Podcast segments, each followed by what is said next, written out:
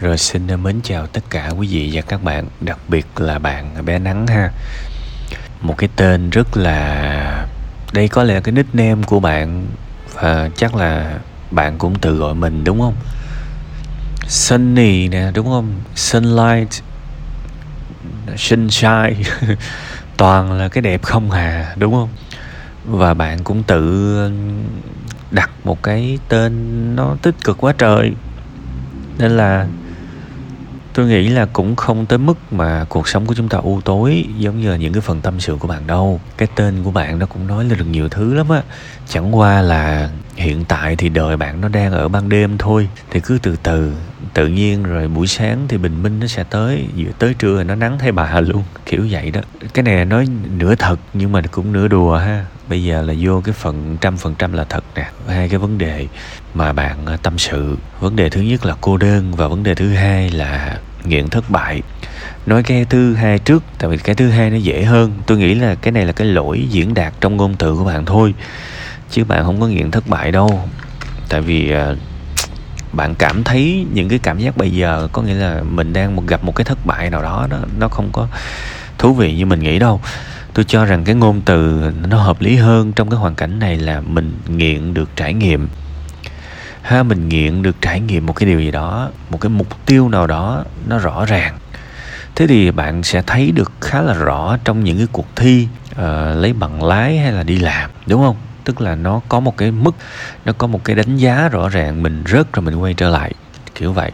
Nhưng mà bạn cũng chỉ kể duy nhất một cái sự thắng lợi trong thi bằng lái thôi. Còn cái việc mà mình đi làm thêm và mình tỏa sáng ở cái nơi làm thêm đó thì tôi chưa thấy bạn kể, đúng không? Nên ok, đó là một cái kế hoạch, một cái mục tiêu chinh phục, nó khó đấy. Và bạn sẽ nhận ra là thất bại thì dễ, chỉ có thành công thì mới khó. Bây giờ một cái nơi làm thêm mới, làm sao để người ta thương mình, làm sao để hòa nhập, làm sao để phục vụ khách hàng tốt, làm sao để người ta ưu ái. Chà, kể ra một nùi thứ khó đấy. Và tôi hy vọng là bạn sẽ xem những cái này như là cái thử thách, giống như là mình rớt bằng lái xe vậy. Tại sao bạn lại đậu bằng lái xe nhỉ? À, bạn xách xe tới đó và bạn chạy tới, chạy lui, chạy xuôi, chạy ngược là một cái dạng học và thực hành, đúng không? Bạn có nhận ra là mình sẽ mãi mãi rớt nếu như mình không học và mình không thực hành.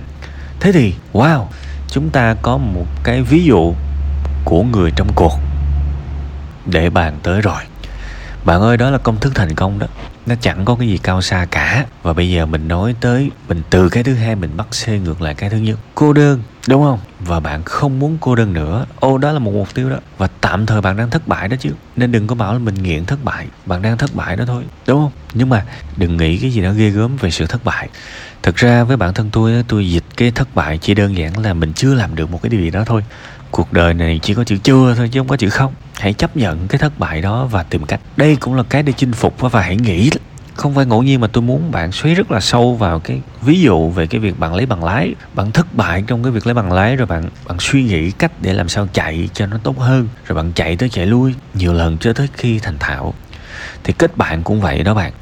Cái điều quan trọng là mình đừng có đặt mình giống như là một cái người rất quan trọng và đi tuyển bạn. Tôi không muốn các bạn đặt các bạn vào cái vị thế bề trên như vậy. Các bạn đừng có đi tuyển bạn nữa. Mình là ai đâu mà tuyển bạn.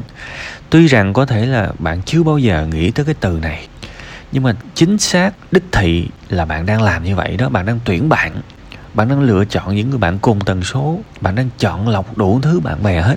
Trong khi đó, cái điều cần thiết hơn á, trước khi mà đi tìm một người bạn tốt thì phải là một người bạn tốt. Bạn ơi, bạn có thấy may mắn không?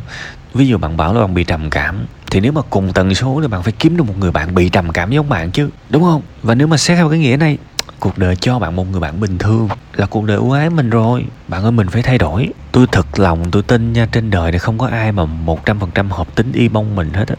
Nếu xảy ra tình trạng đó, mình phải ổn thì mới có cái người hợp với mình. Còn mình gặp vấn đề thì sẽ không có ai có thể thỏa mãn mình được đâu. Mình cần phải thay đổi mình chút xíu, hòa nhập hơn. Ví dụ bản thân tôi, có thể tôi là một người hướng nội, Tôi ở một mình tôi thoải mái lắm, nhưng mà tôi vẫn có những cái hoạt động xã hội. Tại vì sao? Tôi muốn thuộc về ít nhất là một cái cộng đồng nào đó. Ở những cái hoạt động đó, người ta có thể hoàn toàn làm những việc mà mình không thích lắm, những cái hoạt động không hề gây hại, nhưng mà tôi không thích những hoạt động kiểu đó, đúng không? Ví dụ tụ tập này nọ, nhậu nhẹt đồ, có thể tôi sẽ không đi, nhưng mà vài trường hợp tôi vẫn sẽ đi. Tôi thay đổi mình chút xíu kiểu vậy. Để làm gì? Để tôi không muốn trải qua cảm giác cái cảm giác bạn kể đó cũng là một cái cách dùng từ không đúng đâu, cũng không hẳn là cô đơn đâu, mà cảm giác bị bỏ ra khỏi một cái cộng đồng nào đó. Mình muốn thuộc về một cộng đồng nào đó, nhưng mà mình không muốn hòa nhập, mình muốn là chính mình, và thậm chí mình muốn bắt cộng đồng đó phải thay đổi vì mình nữa, hoặc là mình muốn đi tìm một cái cộng đồng nào đó mà con người y tín với mình. Nhưng mà thực ra không bao giờ bạn kiếm được một cái người giống tính bạn đâu, vì bạn không chịu được một người giống bạn đâu.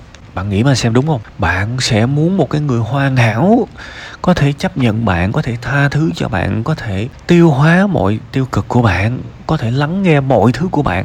Chắc gì bạn đã lắng nghe được người ta, bạn thừa nhận đi. Nhưng bạn muốn kiếm một người có thể lắng nghe bạn. Điều đó là không công bằng với họ, right? Thực sự nha, hãy cố gắng tốt hơn. Bạn có chơi thể thao không? Bạn có thể tìm những người bạn ở những cái nơi chơi thể thao. Bạn cần khỏe mạnh hơn. Bạn ăn uống như thế nào, có đủ chất không? Bạn cần làm những cái việc nhỏ nhỏ như vậy á. Và hãy biết nhún nhường chút xíu trong một cộng đồng nào đó. Đừng có bắt người ta phải nghe chuyện của mình, đừng có bắt người ta phải giống mình, đừng có bắt người ta phải thích mình, mà phải sống với một cái mindset khác. Mình chấp nhận sự khác biệt, mình chấp nhận sự đa dạng. Cái bạn đó tính vậy đó, cái bạn này tính vậy đó, mình chấp nhận và mình xem đó là sự phong phú của đời sống. Kiểu vậy á thì mình sẽ có thể làm bạn với bất kỳ ai, và thả đâu mình cũng sống được. Trời ơi, bạn học ngành tâm lý học mà, đúng không? Mình phải hiểu những cái như vậy chứ. Đừng có bắt thế giới phải giống mình, đừng có bắt thế giới phải phù hợp với mình, mà mình phải phù hợp với thế giới.